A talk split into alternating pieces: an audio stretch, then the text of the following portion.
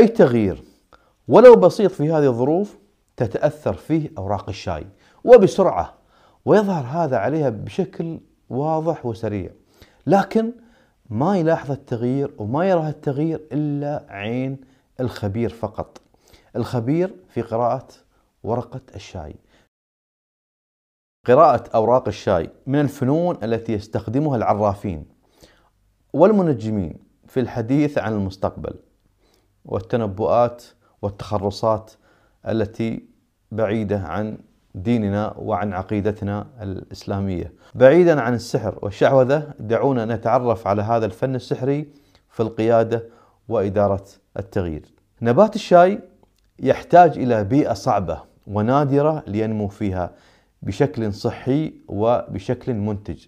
فهذا النبات لا ينمو إلا على ظروف مناخية محددة من حرارة ورطوبة وارتفاع عن سطح البحر وكمية محددة من أشعة الشمس وتربة حمضية خاصة لا تجدها إلا في دول محددة مثل مرتفعات الهند وسريلانكا. أي تغيير؟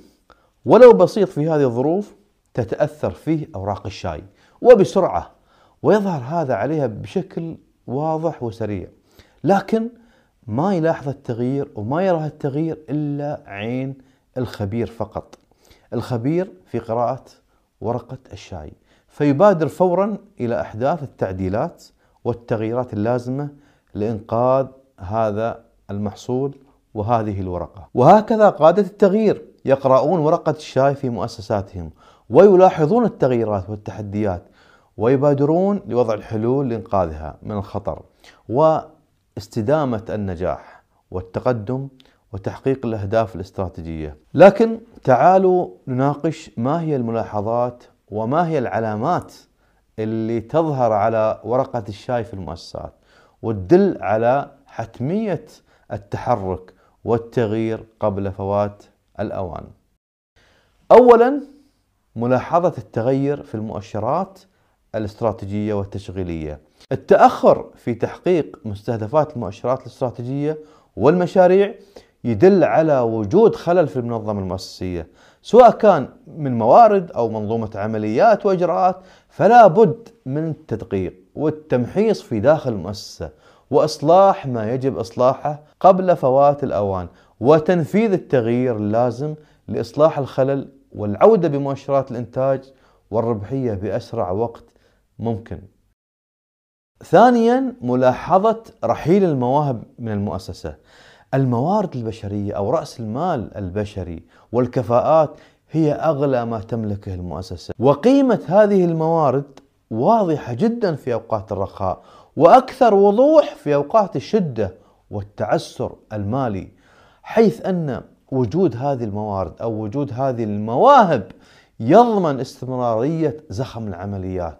وعدم هبوط المستوى بسبب ظروف خارجية مثل كوارث أو أوبئة أو تقليص موازنات. احتضان هذه المواهب من الأمور الصعبة بل ظهر ما يسمى عندنا حاليا حرب المواهب والسعي إلى اختطاف المواهب من الخصوم ضمان لعلو الكعب والتقدم المعرفي والمهاري للمؤسسات. إذا لاحظ القادة خروج لهذه المواهب فهذه دلالة واضحة على ضعف الولاء المؤسسي. وخلل في الأنظمة المتعلقة بإدارة الموارد البشرية. والكارثة الكبرى التي يصعب حلها إذا كان خروج هذه المواهب ناجم عن مشكلة في الثقافة المؤسسية أو عدم موائمة الثقافة المؤسسية لهذه المواهب واحتضان هذه المواهب أن من سيبقى غالبا لن يكون فارس رهان تراهن عليه المؤسسة في التحديات القادمة أو التحديات الصعبة المقبلة. يجب على القادة هنا أن يقوموا بمراجعة جميع السياسات والحوافز والأنظمة المتعلقة بالمواهب ويمكن إعادة النظر في الممارسات القيادية اللي كانت وراء ضعف الولاء والانتماء وخلق بيئة طاردة للمواهب. ثالثا ملاحظة ضعف التحول الرقمي في المؤسسة. الاستثمار في التكنولوجيا أصبح حتمي للشركات والمؤسسات التي ترغب في البقاء والمنافسة والتميز حتى تتمكن من رفع الكفاءة التشغيلية والوفاء بأبسط التزاماتها تجاه متعامليها وموظفيها وشركائها الخارجيين. في دراسة حديثة أثبتت أن الشركات حول العالم تخطط لاستثمار ما يقارب ال 2 تريليون دولار في تطوير تقنيات التحول الرقمي في عام 2020 لأن أصبح التحول الرقمي من الضروريات التي تغير نمط الأداء العام والإنتاجية وترفعه وتصقل أيضا وتصنع ثقافة مؤسسية قائمة على الشفافية وعلى المشاركة وتصنع فرص للمؤسسات وتوفر الموارد المالية وتفتح آفاق غير محدودة لأي مؤسسة. رابعا ملاحظة اهتزاز صورة المؤسسة. تتعرض سمعة المؤسسة أحيانا لعدة حوادث أو أمور قد تحدث لكن قد ينتج عنها أثر بالغ. طبعا يتفاوت في شدته. وفقا لنوع الحادث أو أو الأمر اللي سبب اهتزاز هذه السمعة. اهتزاز السمعة قد ينجم من عوامل خارجية مثل تشويه سمعة أو معلومات مغلوطة أو حرب من الأعداء. أو قد ينتج أيضا من عوامل أو أسباب داخلية مثل عدم عدم الوفاء بوعود تنفيذ مشاريع أو التأخير تضخيم أو التضخيم من من قدرات المؤسسة عبر التضليل الإعلامي المتعمد واللي تقوم فيه حاليا أغلب إدارات التواصل والتسويق في المؤسسات الغير ناجحة أو أو ربما عيب مصنعي في منتج معين تسبب في إحداث أضرار بالسمعة. القادة هنا يتدخلون.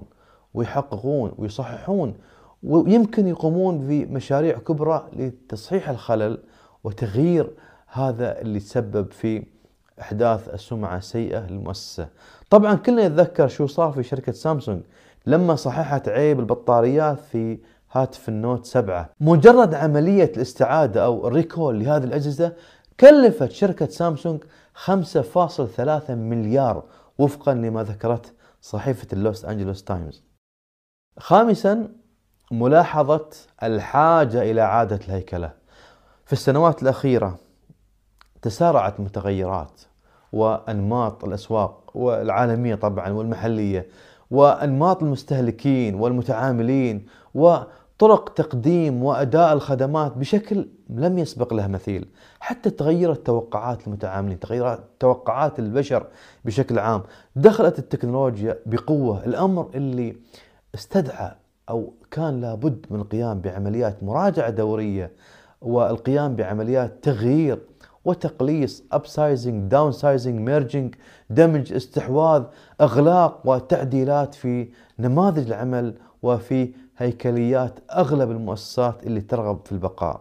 القادة الناجحين هم اللي يحددون الحاجة لهكذا تعديلات.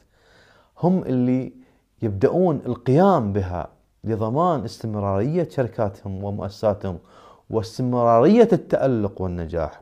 هم وهم فقط من يستطيع أن يقرأ ورقة الشاي بنجاح. محدثكم عبد العزيز البلوشي.